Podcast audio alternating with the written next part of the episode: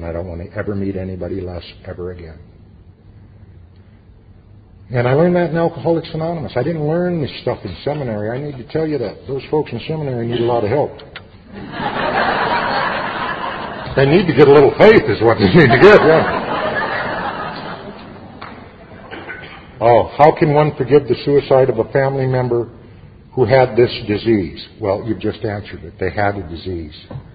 Of their right mind, they would have never done that, and it isn't about you. It's about their illness and their disease. I'm sorry for your loss, but to hate them does nothing but take away from their memory. And to hate them uh, is hating someone who's got a deadly disease. What good would that do? What good does it do? All it does is ruin your life today, one day at a time. So I would suggest to them you uh, close your eyes for a quick minute and uh, envision their face and just tell them that you understand and you're sorry that they made that choice and you love them and let them rest. That's what I'd suggest. All right. I would like to hear about forgiveness with acceptance. Excellent question. I hear from time to time, well, I'll forgive, but I'll never forget. Well, then don't bother. I'm really don't bother. Who are you kidding? Playing little word games, you know? Do you know how many times I've talked to my friend Sherman about the act of murdering my father? Just once, when I had some questions, and he answered it. It's none of my business anymore. It's just none of my business anymore. If I want to be accepted, I have to accept you. And that's tough, especially in this day and age. But it was tough when I walked through those doors. I was no piece of cake, I'll tell you. I came in those doors and I had long blonde hair and dark shades and a swastika around my neck. I don't know what it meant, but I sure knew it meant made people mad, and that was enough for me. And I had a look, had no look, and jeans on, leather boots. Hey man, what's happening? I remember one day I walked in the meeting and somebody said, "Hey Ed, how you feeling?" I said, "Fine." And he said, "Why don't you tell your face? It don't know."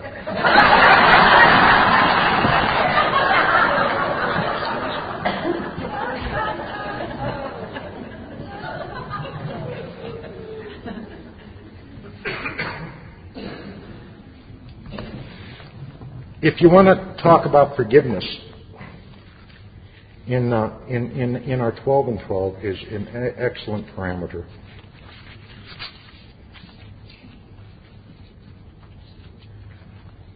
Oh, I can't find right now.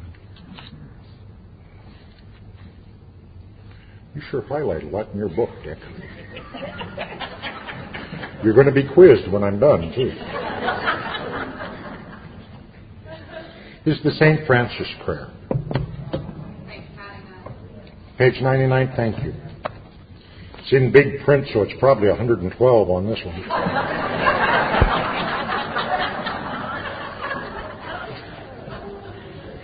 Now, if you're a mind to, I'm not here to get you to do anything you want, but if you're a mind to, and if you got something on your heart and your mind that you've been carrying way too long, I'm going to ask you just to sit here with me for a minute. Close your eyes. And I'm going to read this prayer. And if it's applicable to you, apply it in your life. If it's not, then don't. Let's take a minute and close our eyes. Lord, make us a channel of thy peace. Where there is hatred, we may bring love. Where there is wrong, I may bring the spirit of forgiveness. That where there is discord, I may bring harmony. Where there is error, I may bring truth. And where there is doubt, I may bring faith. And where there is despair, I may bring hope. That where there are shadows, I may bring light. That where there is sadness, I may bring joy. Lord, grant that I may seek rather to comfort than to be comforted, to understand than to be understood, to love than to be loved for it is by self forgetting that one finds, and it is by forgiving that one is forgiven. And it is by dying that one awakens to eternal life. Amen. I'd like for those of us to care to to uh, close with the Lord's Prayer.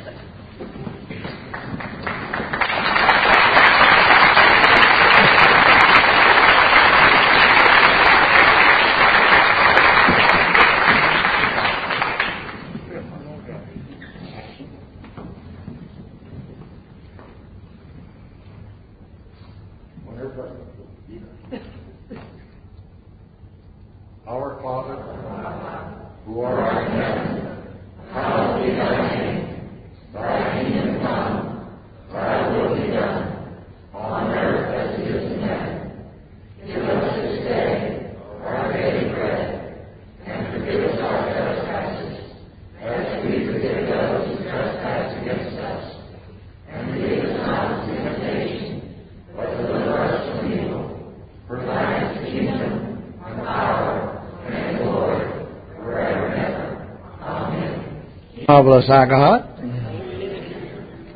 I was just thinking, looking out over this crowd, if we all started drinking, we could have a one big time.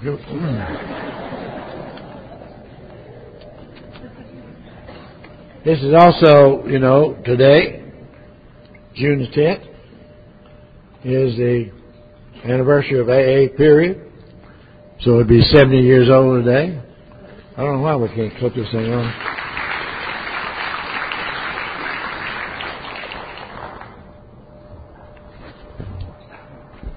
Yeah. That's much better. They gave me a few minutes, and if I go over, they go. They got a big hook. They go. Told me I couldn't ad lib, so I I can't talk. I can't ad lib. You know. And uh, usually we've had this done before by a professional every year. so you have an amateur here. But in June of 1941, uh, I'm going to hold this because this is what I'm going to read from, and I'm not going to read it all. Can't do it in 10 minutes. But an Army officer named Steve Morris came to Atlanta from Washington, D.C., and uh, he was looking for somebody that, that needed you need another alcoholic to talk to. So he put an ad in the paper. Post office box 1215. And we still have that same post office. 1215. Kind of a miracle. And then a former minister, Sam Daltrey, an alcoholic, he answered the ad and then he went to the post office and wanted to see who it was that picked up the mail. Uh, they finally started talking, and each of them knew another alcoholic. And, uh, and they got together, four of them got together and start and and had their first little meeting in the basement of his home in Buckhead. Then they gradually added some folks, and uh, of course the war started in 1942. And uh, so a lot of folks were going to war, but they still they had a meeting place down there on Broad Street.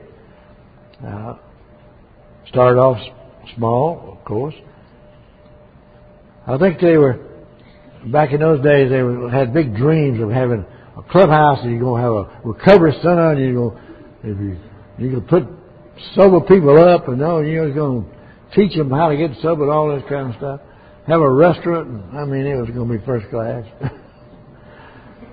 uh, we have, unfortunately, usually personalities get in the way, and those things never, never work out. But anyhow, uh, in, in 1946, they opened up a place, and the reason I know about this personally, because it was over a, a beer joint on North Avenue and Spring Street. Next door was the pool room, and upstairs they had the meetings upstairs. I remember taking my father up there And uh, he came back down the stairs and went in to the beer parlor and got drunk as a rodeo goat. I ended up carrying him home. I said, well, "What about that place upstairs?" Uh, say that's AA. That's the first time I'd heard it. He said, "Oh, those people. No, that's not for me. Not for me." Uh, he died uh, in Milledgeville uh, later uh, as a result of alcoholism. But uh, they started there, and as in any place, seemed like you always have dissension about getting bigger or wanting to move out. Other groups wanting to, to do a little bit different. Uh, then they had to leave. So they went to the YMCA, uh, got a place there. They also got some good uh, publicity from the newspaper. We had a Constitution had some. I know uh, one the editor there. He uh, he was a big wheel to to help out. They was going to try. To, they were trying to get him some money, I think, back then. I think it's like Bill one time. He figured he was going to sell a million big books. Of course, he was going to make a little money on you know putting in his pocket. I think. Mm. Fortunately, that didn't happen. but anyway, uh, as they they started, that's they decided that AA was a, a non-entity, so you can't you can't own property or anything, and so the central office was was called at that time Adelan, or Atlanta Alcoholics Anonymous, and uh, I know when I first went AA in 66, they had the office in Adelan. Uh, it was explained to me. Uh, so that they could have uh, money, take in money. So the Adelan Society was formed. Then they they did uh, moved in '47 to to another uh, place, and they finally got them a club room over on West Peachtree. Then that's when they, I think, he had a big dreams. 522 West Peachtree. That club, they had, uh, they could have seating capacity of 400. The club room was nicely arranged. Listen to this.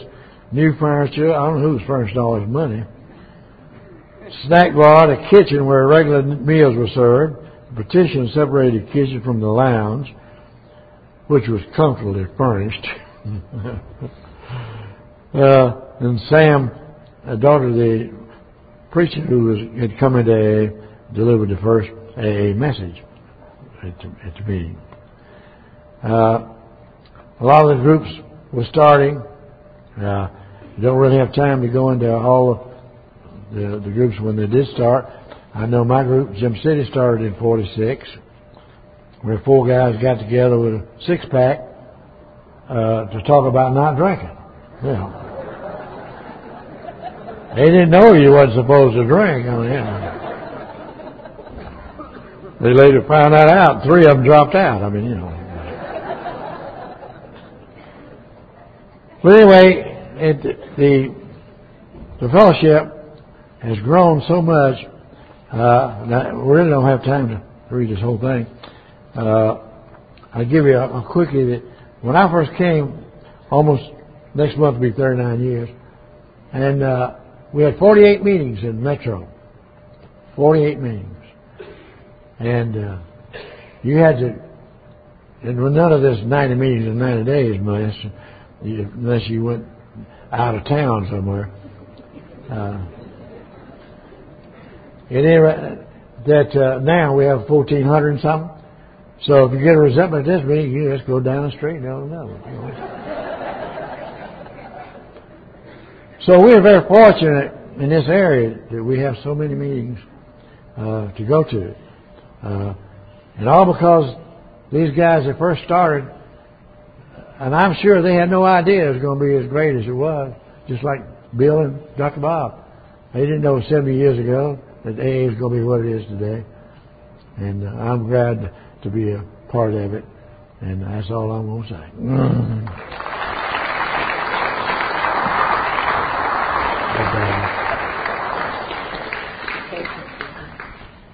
Thanks, Speedy. Okay. Before I introduce the outgoing and incoming new steering committee members, I think that I've walked around the room today and tonight and I've heard nothing but positive things about the experience here thus far. That the dinner was delicious, the parking was not so bad, and that uh, things were handled very efficiently. And so I don't know if Al is in the room, but if we could give him a round of applause.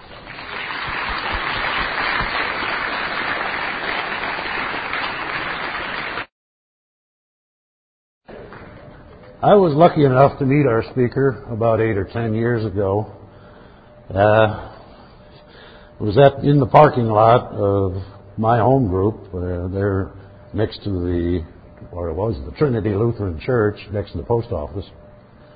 On that, the car drove up. Wheelchair came out of the uh, car, and you know we're we're taught to help anybody who looks like they need help.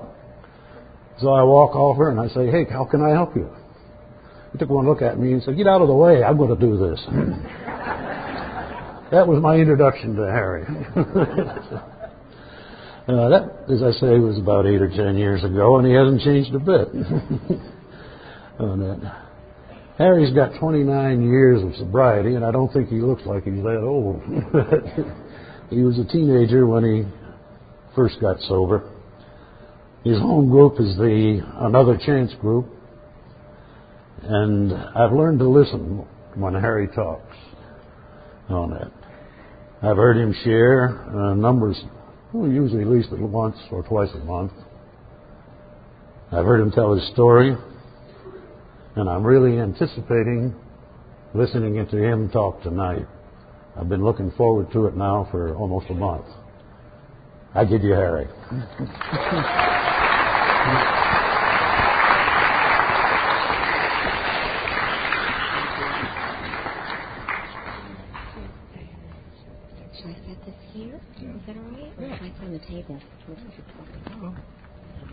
Run around with it on. Well, that's fine. Well, then you do whatever floats your boat, okay? All right. I might move around a little bit.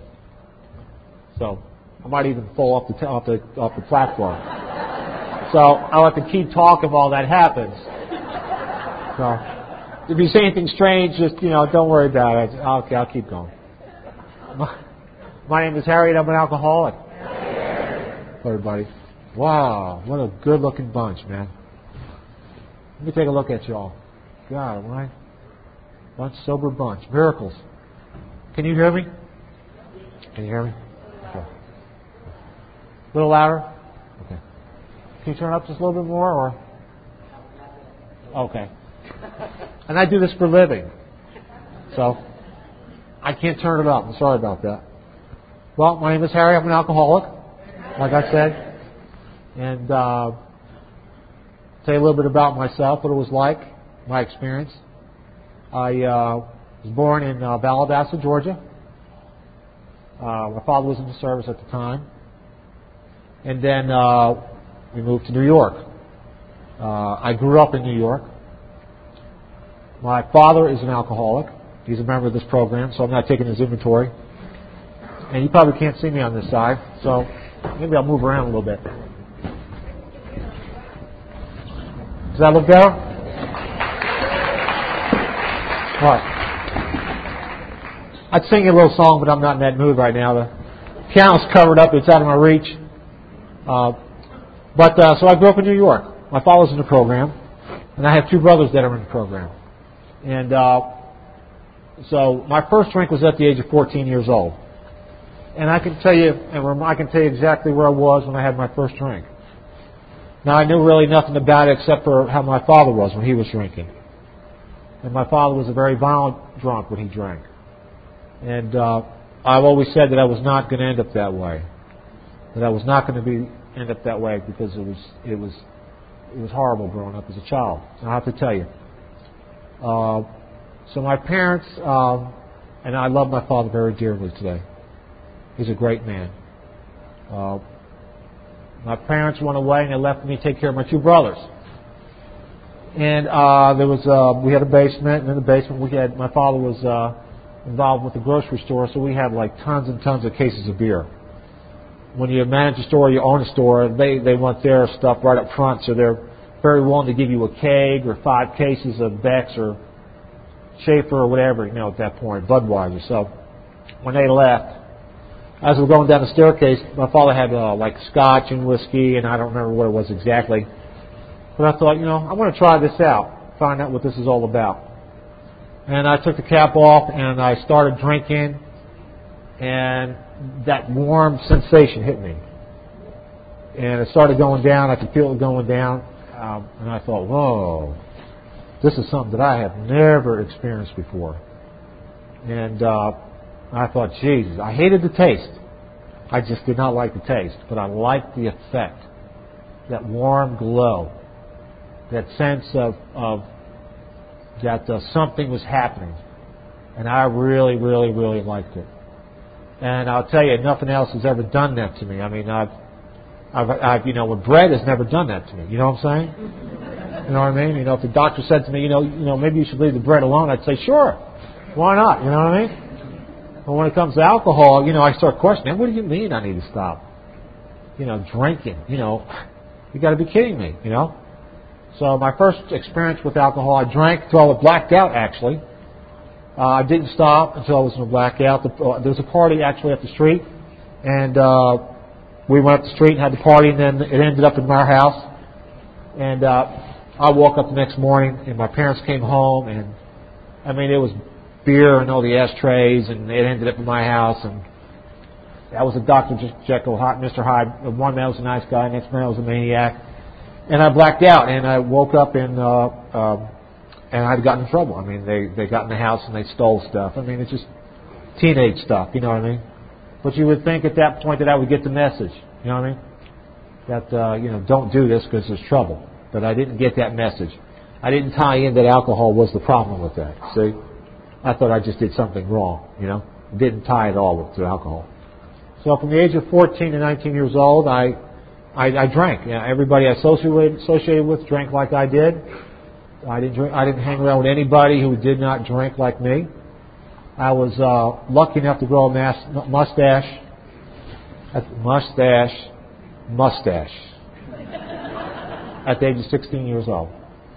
So I mean, uh, and bartenders probably knew. I mean, I grew up in a small town in upstate New York. You know, you know, small towns, and uh, they probably knew I was not of age, but they let me go in anyway and drink and and hang out. So my my high school years, you know, I didn't, you know, it was unfortunate. I didn't play football and I didn't play basketball in school. You know what I mean? Uh, I hung out in the bars.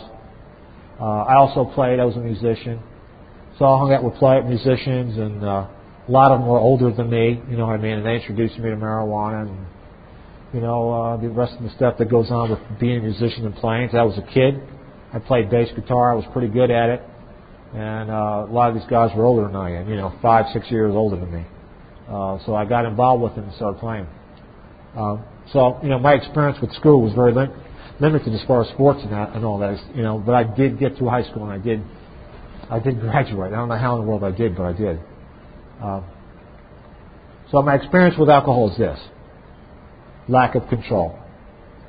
First drink, could not stop. Totally out of control. I was definitely powerless over alcohol. I did not know what was going to happen when I started drinking.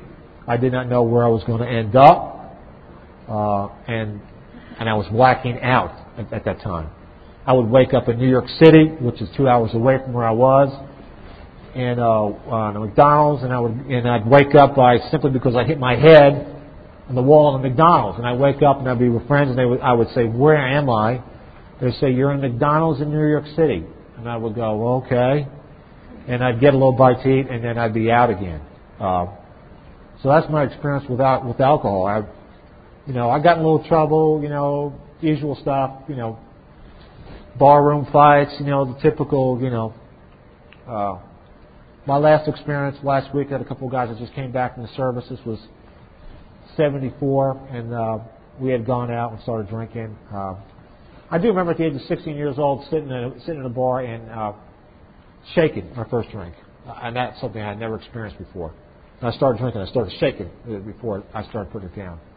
And I do remember at that time uh, when I was with my, my friends that uh, I would literally had drank myself to be normal again. Three days of staying up, I used alcohol to get me to a back state of uh, just feeling normal.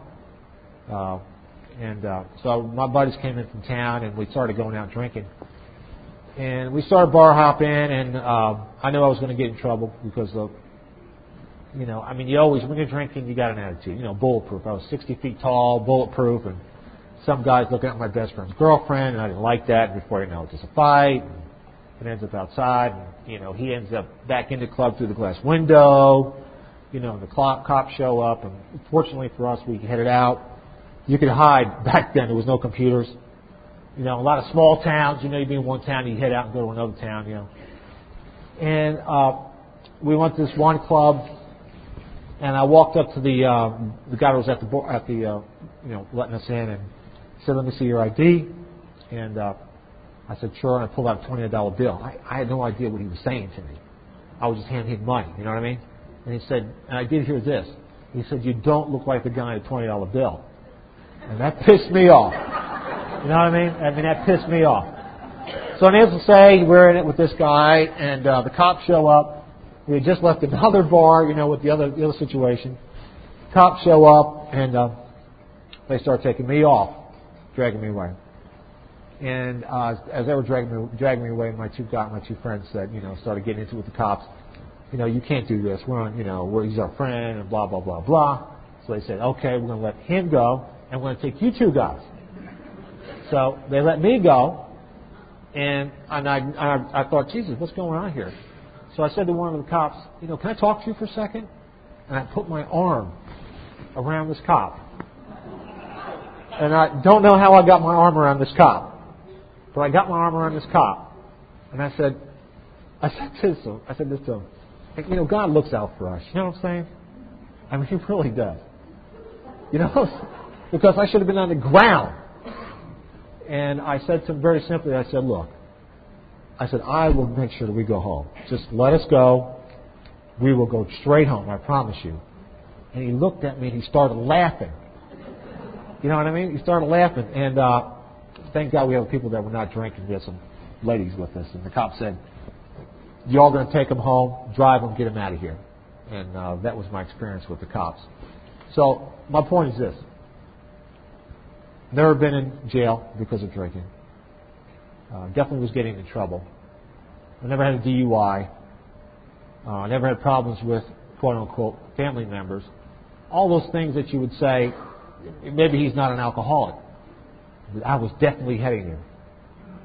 Continued drinking, my encounter with the police, I was definitely going to end up in jail. There was no doubt about it.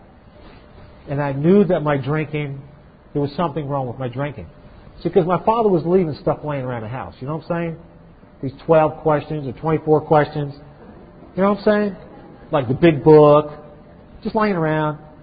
You know, I had hair down to here, real long hair. I was playing in bands, and, and I thought, I'm going to look at one of these pamphlets. I, I know I'm not an alcoholic.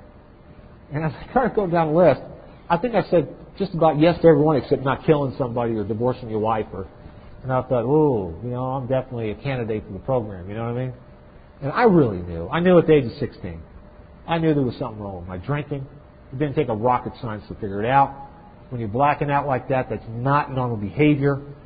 You know what I mean? I've never done that on a milkshake. You know what I mean? Blacking out somewhere and going, holy Christ. And so I knew deep in my heart there was something wrong with this. I knew there was something wrong. I did not know it was a disease.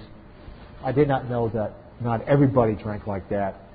I thought when you drank, everybody did the same thing. They blacked out. They got in trouble. I thought everybody. I didn't realize that I had, that when other people drink, they can leave it alone. Uh, so, needless to say, I uh, came home. I never forget this. It was on a Thursday afternoon, and uh, I had one of my legs. I tore one of my legs up getting in a brawl out in the parking lot, and uh, I came home and I thought, this is it, man. I, I got to stop. Uh, and I had that complete surrender. I just knew something had to change, something had to give. And uh, I came home to my father, and uh, I said to my father, um, I got to stop drinking, got to do something about this. So I went to my first meeting, and it was in uh, East Paterson, New Jersey, and it was a podium style meeting where you came up, you came up to the podium and you shared, and then you sat down. And I will tell you something. When I walked into the into that room, I knew, I knew without a doubt uh, that that's where I needed to be. Uh, and I'm not sitting so far back. Uh, you know, that's where I needed to be. I, I knew that uh, the jig was up for me. That uh, there was something wrong with this, and I needed to do something about it.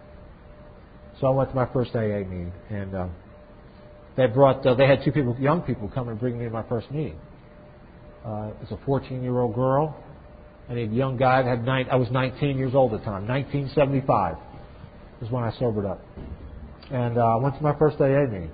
And you know, I've said this many times. You know, you, your body. You know, I thought the 14-year-old was a heroin addict or something. Because how could she be in the program at the age of 14? It didn't. It didn't register to me. You know what I mean?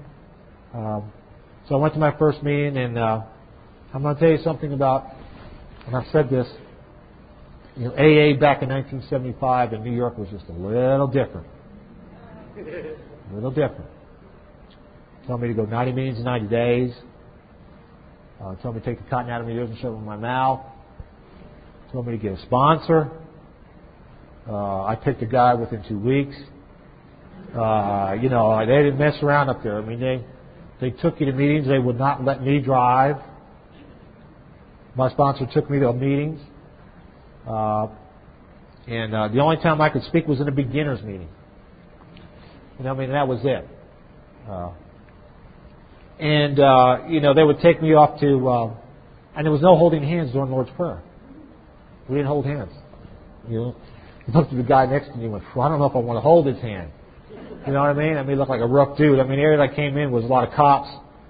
You know, and uh, you know, some of the, the earrings in there, like you know, it's like they chew your head off. It. Hey, can I hold your hand during the Lord's Prayer? You know, I mean, they, you know, it was just a little bit different, and you didn't shake either. You didn't do any of that, and that was confusing for me for a while. Because what do you say? What what was it now? You don't drink and you won't uh, get drunk or something like that. No, this guy we were saying one day at a time, and I'm going, okay, it's still confusing. You know, we need to kind of get this together here. You know, uh, so there's been a lot of changes that I've seen. Uh, a lot of changes, uh, and I've had to change with it. You know what I mean? I've had to change with it uh, because uh, I love this fellowship. Uh, so I went 90 meetings in 90 days, and I had a very, very, very good friend of mine named Tom Carlo that came in. I can say his name now because he passed away. Uh, who came in the program, and he was the one that drove me home. And he was my one of my he was my drinking buddy. Him and this other guy named Dennis Quiz. He said to me, Harry, if you're an alcoholic, I'm an alcoholic. Nine months later, he comes in the program, and uh, Tom Carlo was a trip, man. I got to tell you something. Tom, Tom just couldn't get it when it came to.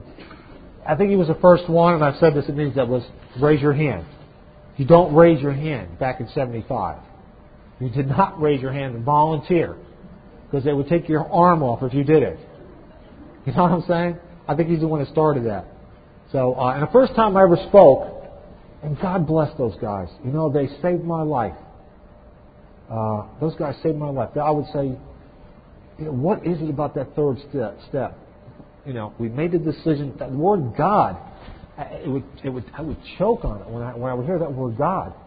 I just couldn't take it. And in the big book, in AA Comes of Age, it described me to the T. Defiant individuality does not brook any man or any God, and that's where I was at. I was defiant. I didn't want to believe in a God. I turned my back on God. I didn't like cops. I didn't like authority. I didn't like you. I didn't like myself. You know what I mean? And I thought I was terminally unique. You don't understand. I'm 19 years old. I don't need to be here. You don't understand. You know what I mean? And I found out through listening to you people that I was not unique. That I was an alcoholic. And there was no difference. No difference for me than you. Maybe you came in a little bit different time. Your experience was a little bit different. But when you drank and I drank, it changed us. And it changed me. Uh, so Tom came in and uh, God bless Tom. He uh, he kept pushing those folks up there. You know what I mean? You know, and I had my sponsor, and Tom. Uh, and I know this is my story, but Tom was very much part of my story up there. Tom, one time, I, uh, they just decided my sponsor, my sponsor sat on his side, and my father was his sponsor. He sat on this side, and every time Tom would go to raise his hand, he pulled a hand down. You know what I mean? Every time Tom would raise his hand, they pulled a hand down. They just would not let him share by raising his hand. And when I came in, the only thing they would do was read the preamble. We didn't read how it works. We didn't have the promises. We didn't read the promises. We didn't read the traditions. It was preamble, serenity prayer, into the meeting. And that's the way it was. There was no chips. Uh, you got a 90 day pin. You got 90 days. Or if you had a year, they'd either give you a cup or, or a lighter for a year. And that was it. You know what I mean? They patted you on the back and said, okay, kid, what do you want from us? Another year? You know, you stayed sober. All right? So that's what it was in New York. And uh, one year after being sober, and uh, I uh, decided I was going to move down to Georgia. Uh, I got tired of the cold weather. You know what I mean? I mean, I just got tired of the cold weather. I thought I got to get out of here. This this is this cold weather's driving me nuts. Uh, so I came down to Georgia in 1976. Now I will say to you, I still had a problem with the word God. And my sponsor used to say to me, Guy, kid, just take it easy, man. Just use the word G-O-D, good orderly direction. Don't drink. Go to meetings one day at a time. Don't take yourself so darn serious. It's going to be okay. I said, well, what about that word God? He said, kid, good orderly direction. Don't drink. Take the cotton out of your ears. Stuff in your mouth. Listen. Learn the art of listening. You know what I mean? Learn the art of listening. Because if you're running your mouth, you're not listening, you're not hearing. So, so in uh, '76, I moved out of uh, New York. It was in November, and I came down to Georgia, and I've been here ever since. And Georgia's been a great state for me. I love Georgia, uh, and it's been a while since I've been over to Lenox.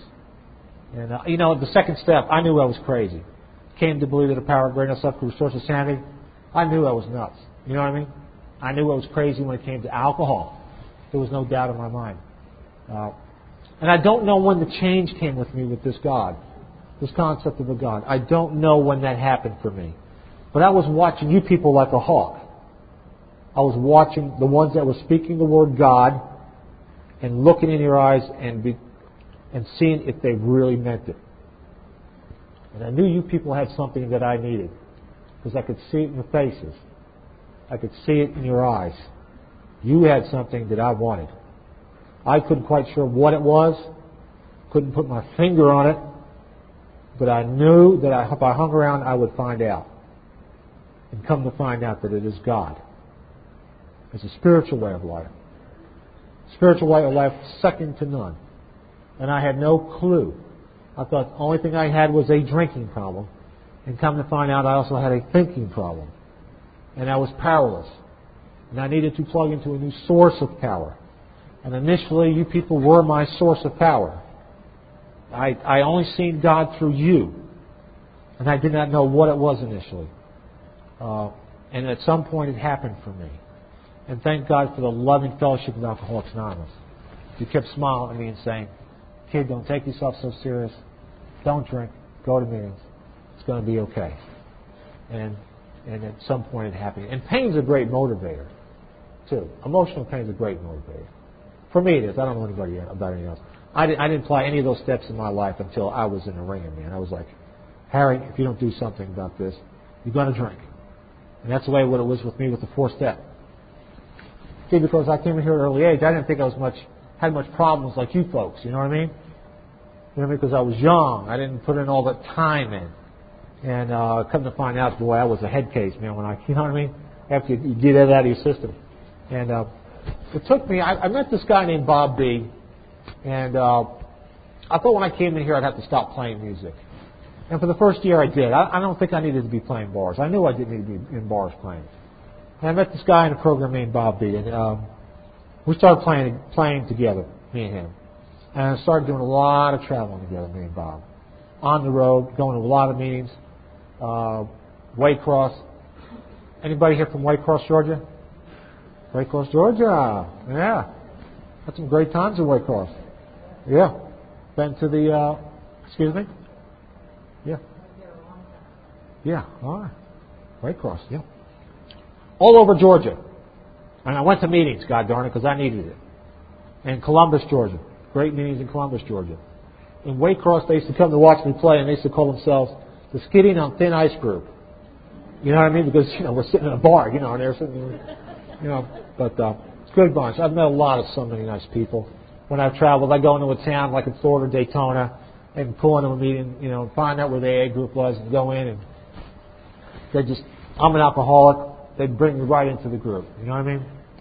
Just loving people. You know what I mean? Sarasota. Uh, you know, I, I there's one point I was in uh, Fayetteville, North Carolina, and uh, I was having a tough time, really tough time, and I picked up the phone. I called I called central office, and I said, "Man, I have got to talk to somebody." And this guy got on the phone, and he talked me down. Thank God for him. I probably never will see him. We probably don't know who he is. He might be sitting here, for all I know. And I said, man, I'm going to drink. I need to talk. And this guy talked me down. The old deal, dime therapy. Call, pick up the phone. I needed to utilize that. Please utilize that. It's a great instrument. Pick up the phone. You're going through something, pick it up. That's what I tell my people that I'm sponsoring. Call me. Uh, and I called, talked to this guy, and he talked me down, and I was able to get through it. So I feel very blessed to be a member of this program. And I thought drinking was going to be the end of the world because see, I was I was young, 19, I had long hair, I was playing in bands. I thought, Christ, what am I going to do? Hang out with the old farts? You know what I mean? Talk about what? Metamucil? You know, you know, stocks. You know, the children. You know, their houses. You know what? You know, I just couldn't see what I was going to do. You know what I mean? Uh, and what alcohol was taking away from me was my youth, and I didn't even know it. Didn't even know it. And what this program had given me back to me is my life. It gave me back my 19, my teens and my 20s. You know what I mean? In my 30s. And I'm going to tell you something. It's been one heck of a journey. Wide awake. Yeah, sometimes. Most of the times. No drinking, no drugs. I've had to deal with a lot about Harry O'Brien and how he relates to the world. And how Harry O'Brien relates to this power, this God. And I need you people. And I need this power. I need this spiritual power in my life. I cannot do it without you. And I cannot do it without this God. I cannot do it. Some point I got some point I got into doing the fourth step. It was tough for me. I couldn't understand the fourth step for a long time. You know what I mean? Until pain was so tough. I was in Daytona Beach, Florida, and I got done with this gig, and I thought, man, I have got to do something, or I'm going to pick up a drink and it's amazing how easy the fourth step is, you know, at that point. You know what I mean? Picked up that big book and I started going through that fourth step and going, where was this before? You know what I mean? It's, it's just so easy. You know what I mean? I got my, my pen out and my pen and I started writing. And, uh, it's amazing when you write it down on a piece of paper and you look at it and you go, oh my God, this is, this is what's going on with you, Harry. You know what I mean? Yay, yay, yay, you know? You're, you're got a lot of stuff going on there, kid, you know? And uh, so thank God for the steps. I'm starting to get tangled up. Uh, so the 12 steps of Alcoholics Anonymous has been a blessing for me. It's been not been easy for me to take those steps. Like I said, I did not want to take any of those steps until I, like I said, I was in a lot of, lot of pain. And what those steps has taken me to is soften my heart. It's giving love in my heart. It's giving me a relationship with the God of my understanding. It's given me a relationship with you uh, because I had a massive ego when I got in here. And with those 12 steps, I believe, this is just my opinion, you can take it or leave it, it cracked that massive ego that I had. And I started developing, it brings me to this power. It brings me into relationship with this God. It brings me into relationship with you. Uh, and hopefully, of being of service, like so many of you are in here. And what a miracle that is because I was so goddamn self-centered and can still be that way and egotistical. And that we're all sitting here tonight on a Friday night, like Speedy said, and we're all miracles. All flat out miracles. All flat out miracles. And there's a lot of people in here I haven't seen in a long time. And uh, so I continue to take personal inventory. and through, and I continue to meditate and I continue to pray because it's vital for me. Self-examination, meditation, and prayer is vital for me. Conscious contact with this power is vital for me. I try when I wake up in the morning. I really have two choices. It's my opinion. Can have a lousy day. I can have a good day. When I live under self-propulsion, like it says in the big book, in the third step, I'm headed for trouble. When I don't turn it over to God and start praying and meditating, Lord, make me an instrument of thy peace. Where there's hatred, I may sow love. Where there's darkness, light. Where there's sadness, joy. Where there's despair, hope. O divine Master, grant that I may not so much seek to be consoled as to console, as to be understood, as to understand, as to love, as to love. For it is by giving that we receive. It is by forgiveness that we are forgiven. It is by dying to self that we are born to eternal life. It's a powerful prayer, gang. It's a powerful prayer. I want to be an instrument, and I know you want to be an instrument. 1983. It's coming for an AA meeting in Howe Place. Stopped to help this guy on the side of the road. Knew a lot about cars back then. Got out of my car to help this guy and uh, said, "Look, uh, I need a jump." And uh, I said, "Okay." And I and uh, he started jumping his car he got out of his car and was putting gas in the carburetor, getting out, trying to start it. And I thought, okay, I'm going to get out and help this guy. I got out to help, primed the carburetor. I said, look, don't start the car. You know the deal. Get away from the car, start the car. Car was not starting up. Got out of the car. We had a little conversation about new carburetor. You had a new fuel pump. You know, maybe it's a ignition system back to 74. This is 83, so they still had carburetors and the old I don't know why I would say that. But anyway. So uh, I said, okay, a couple more times. And uh, if it don't go, you know, we'll just can it, okay? So he gets in the car, goes to start the car, pull my head out underneath the hood, didn't start, primed it one more time, started to try to start the car, car blew up, caught me on fire. Gas can blew up, caught me right square in the face opened my eyes, and uh, I came out from underneath that hood so quick it'd make your head spin. And I opened my eyes, and all I could see was flames. And uh, I tried to wipe it off with my with uh, with my hands, and I know I had gas on me. Anybody's had gas on, you know that it doesn't stop burning until it's gone. I knew there was a creek. I did not know that that creek was an eight-foot drop.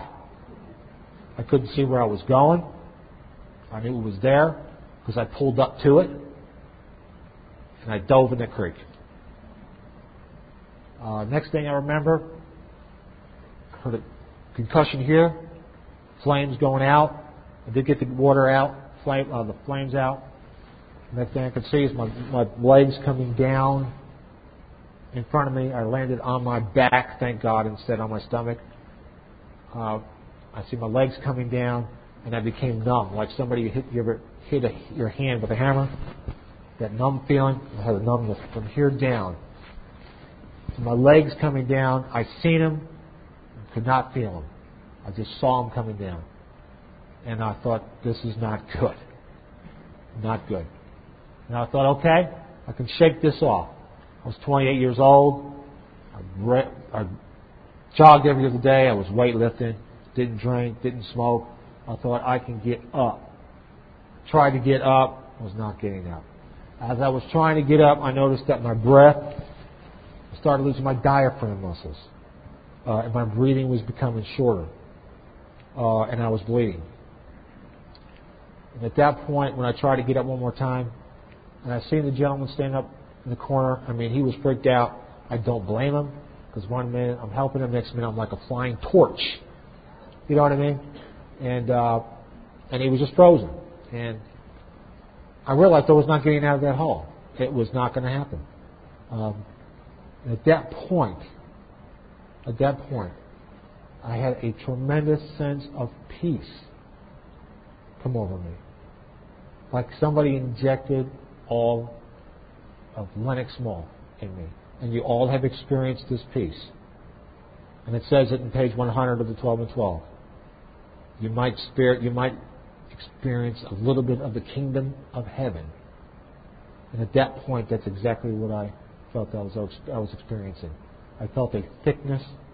I felt like something had grabbed a hold of me. Tremendous peace. And I became very, very aware of the trees, very aware how peaceful everything was. And I will tell you right then and right there, I could have left and it would not have bothered me. Not one iota. Because I sensed a great deal of love. And I also had this other thought that came to me, and it said to me, Harry, you're going to learn more about yourself than you would have ever learned before. And I thought, that is the most craziest thought I have ever heard. I am laying in this ditch, not having a very good day, and I'm getting this message. And I thought, can you give me somebody else? Hello? You know what I mean? Somebody else there? And the craziest thing, you're going to think I'm crazy. I all of a sudden got this sense of excitement. And I thought, what? I have never experienced this, some, this before. Uh, and I, the next thing I know, um, and I, my family, I started thinking about my family. How were they going to take it? Because they really couldn't. Because I knew it was going to be okay.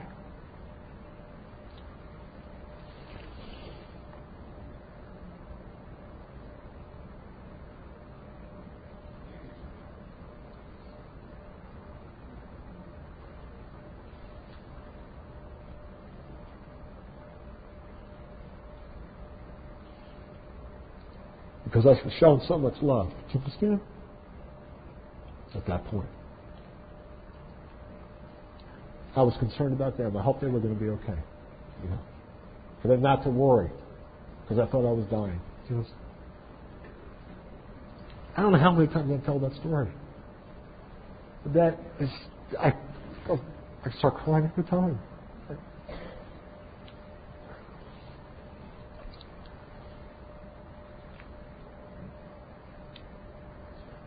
About that time, this guy jumps down the hole. He says, What's your name? So my name is Harry. He wants my social security number. So why do you want my social security number? No, okay. No, he was trying, he was to keep me awake. You know. Finally, at some point, the ambulance showed up, and uh, they pulled me out of that hole and took me to Smyrna Hospital. I was soaking wet. I was burnt. I was bleeding. I was in pain. And uh, they took me to Smyrna Hospital. and They started cutting my clothes off, and and uh, my wife showed up, and uh, God bless her, man. I mean, she looked like she had seen death warmed over, you know. And uh, they uh, proceeded to put me in traction. No, they took me from there to uh, Northside Hospital. And at Northside Hospital, they put me in traction. They put the prongs in your head, and and uh, took me to Northside, and the doctor, and the doctor kept saying, "Yeah, why don't you curse?" Because all I kept saying was, "God help me," you know what I mean? He says, "Why don't you say like, you know, one F word or something, something besides God? Will you please?" You know what I mean? I mean, it's like shock was like, "Doc, you know, take care of me. Will you put the? Don't worry about me. You just take care of putting those prongs." No. So I was in Northside Hospital, emergency room, and uh, and uh, I was there for uh, about two weeks. You know, in emergency room. They had me in traction and and they let everybody come in and visit me. Everybody that I knew. I mean, I had everybody that you could think of come to the hospital see me in that emergency room. And I have some friends that were chiropractors. And uh, God bless one guy was I was sponsored. His name was Joey, and he would uh, he was laying on the bar where the weights were. And he didn't realize that he was putting tension on my. He was pulling my my, my neck back. You know what I mean? And he started to be a chiropractor. And I said, Joe, I said, Joe, you need to kind of take your hand off that uh, stand you're leaning on. You're pulling my neck. And he just like almost freaked out, you know. So I'm like, I almost got my first patient, you know. I was like, well, so, and uh, all my nurses, I think they did this on purpose because I told them right away. I said, I am in the program of Alcoholics Anonymous. You know, do not jack me up. I'm in the program, and I plan on continuing to stay sober. Okay. And I had just celebrated, and the accident was on October 3rd, 1983. So all my nurses were in the program. So when I couldn't sleep, they'd come in and we talk, program, you know. Uh, there was one nurse there that just came in. She had six weeks, uh, and she'd come in and we'd talk about the fellowship, you know, and what it had done, what it had done for for my life, and where she needed, you know, and where she was going. And uh, at that point, they had moved me to Shepherd. Uh, no, they had done my surgery uh, at Northside Hospital. Spinal, fused my spinal cord.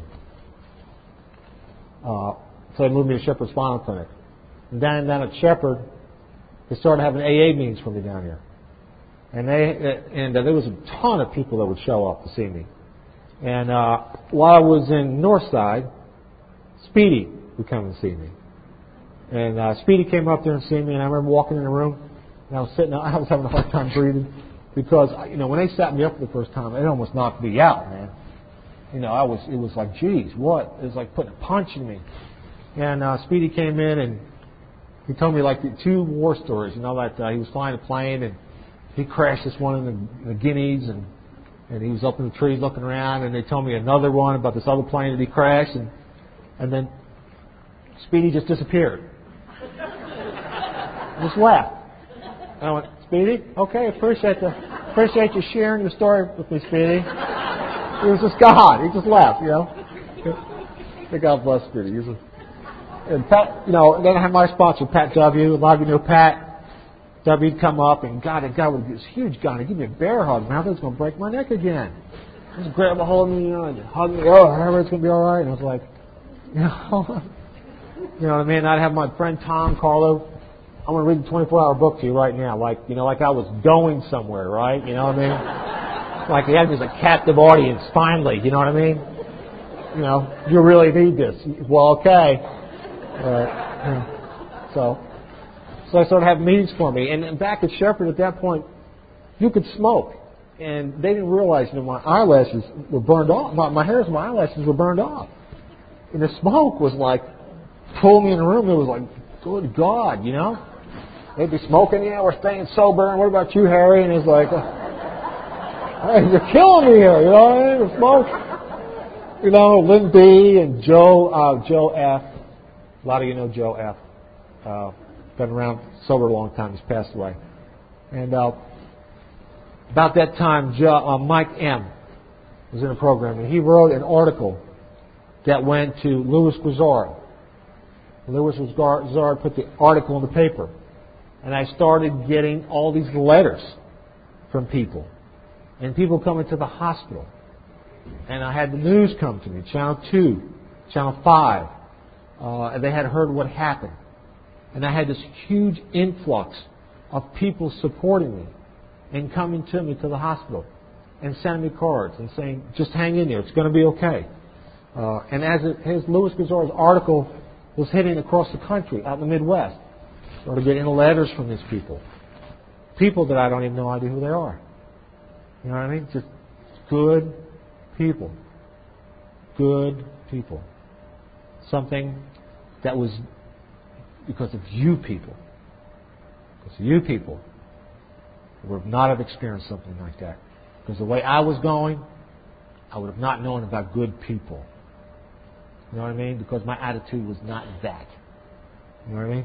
And I started getting these letters, and I got these old people, old wearing these overalls, and they old couple. They come and see me at the hospital, and they'd hand me a check, and they'd say they tears in their eyes and say, "God, just you know, just hang in there." I didn't know them from Adam. You know what I mean? And the guy would give me a hug, and his wife would hug me, and they'd go, and I'd never see him again. You know what I mean? I mean, I those type of people are just are, are a blessing. I it was a, something new experience for me that I don't know if I would have had my accent, if I would have experienced that kind of love, that kind of outpouring to people. That there is a lot of good in this world, that there is a lot of good people in this world, a lot of people that are godly people, that are living a spiritual life, that are loving. Do you know what I'm saying? You know? Uh, and I'm going to tell you something, it was not easy for me. Uh, being at 28 years old and not being able to walk. It was tough. It was really tough. And I had to rely on my sponsors. And I had to rely on the, the 12 steps and the meetings. I went to a lot of meetings, man. Because I know if I didn't, I probably would have drank. and I didn't want to do that. You know what I mean? And I'll say this: that experience that I had in that ditch stayed with me for a long time, and I still, in my heart, still is like something put a little tag. You know what I'm saying? A little tag, uh, and it's still with me today. And it's God. You know what I'm saying? It's a spiritual way of life. So there's been many changes in my life, many changes in my life, and I have to continue to practice this program, continue to apply these steps every day that I get up to quiet, to quiet this internal dialogue that goes on. I don't know anybody else. You don't have that going on up there, do you? You know, the riot that goes on up here, the chaos. You know what I mean? That goes on up here. You know, and I have to get up when I, when I start my day. I start my coffee and I say, Lord, make me an instrument of Thy peace. When there's hatred, I may sow love. And I go through that prayer until my consciousness change. It raises up. You know what I mean? Because life, gang, is too short. We've all been given a great gift. A great gift. And I refuse, I refuse now to let those moments go. Because it's too short. It's too precious. I found that out when I had my accident. Every morning I wake up and I look at my legs and I go, my God, it's too short to be unhappy. In the big book it says, happy, joyous, and free. You know what I mean? We can be happy, joyous, and free. I live alone, and I thought, why am I unhappy? I'm in my own home. I, what's the deal? So I got another choice. There's nobody there. And it took me until me living by myself and praying and meditating and going, you know, I don't have to buy that anymore. You know what I mean? I don't have to buy that hatred anymore. And I can change. I can change with love. And I, that's what I attempt to practice every day. And it's not easy. Don't get me wrong. I'm not sitting here saying it's a piece of cake because I am a nutcase. I love to be in control. You know what I mean? I would love to be in control. Uh, so it takes a lot for me to stay present and also to be able to give back. You know what I mean? To give back. You know I? And that's what's all done. Anything? You know I'm? Staying sober, carrying the message to another alcoholic, living happy, joyous, and free. And it's, it, well, I don't know what time it is. What time is it? 15, 20 minutes? Wow. All right. Okay. I'll keep talking. Is that all right? Anybody want dessert? Go ahead. That's okay. Go get dessert. Come back. Yeah. So I try to live each day as best I possibly can and not drink and work with others because it's critical. You work with somebody new and they want to take you through the big, or they want to talk about the big book, it makes me go, oops, Harry, you need to get back in your big book. You know what I mean? You don't know what you're talking about here. You know what I'm saying? You know what I mean? Even I'm sober 29 years. You know what I mean? I, and every time I open up that big book, and the 12 and 12 something sticks out, and I go, when did they put that in there? You know, courtesy, kindness, justice, and love. I never read that in the 12 and 12 on page 100. Where, when did they put that in there? You know what I mean? When did that happen? You know what I mean? Or on page 133, you know, that I am the maker of my own misery, the deliberate. And I've been really, you know, they knew what they were doing when they put that in there because I'm very obsessive. And when they put in there deliberate manufacture of misery, I go, what? Are you kidding me? Me? I, I don't do that. I want to be happy. What do you mean that I manufacture my own misery? Well, yeah, yeah. Well, how do you do? You know what I mean? Maybe because you you know you cheat a little bit, or you think you can do something that's that you're not going to get in trouble with, or that maybe I could be selfish. You know what I mean? Not doing God's will. Yeah, I'm manufacturing my own misery. You know what I mean by not doing God's will? Self-propulsion. When I'm into what Harry O'Brien wants, I am making my own misery. Trust me, I'm manufacturing it, and it's going to come down the pike. You know. If I didn't stay sober, bottom line is this: it's a gift. When I don't drink, one day at a time, it is a God-darn miracle. And the icing on the cake is if I can get out of myself and have a loving heart.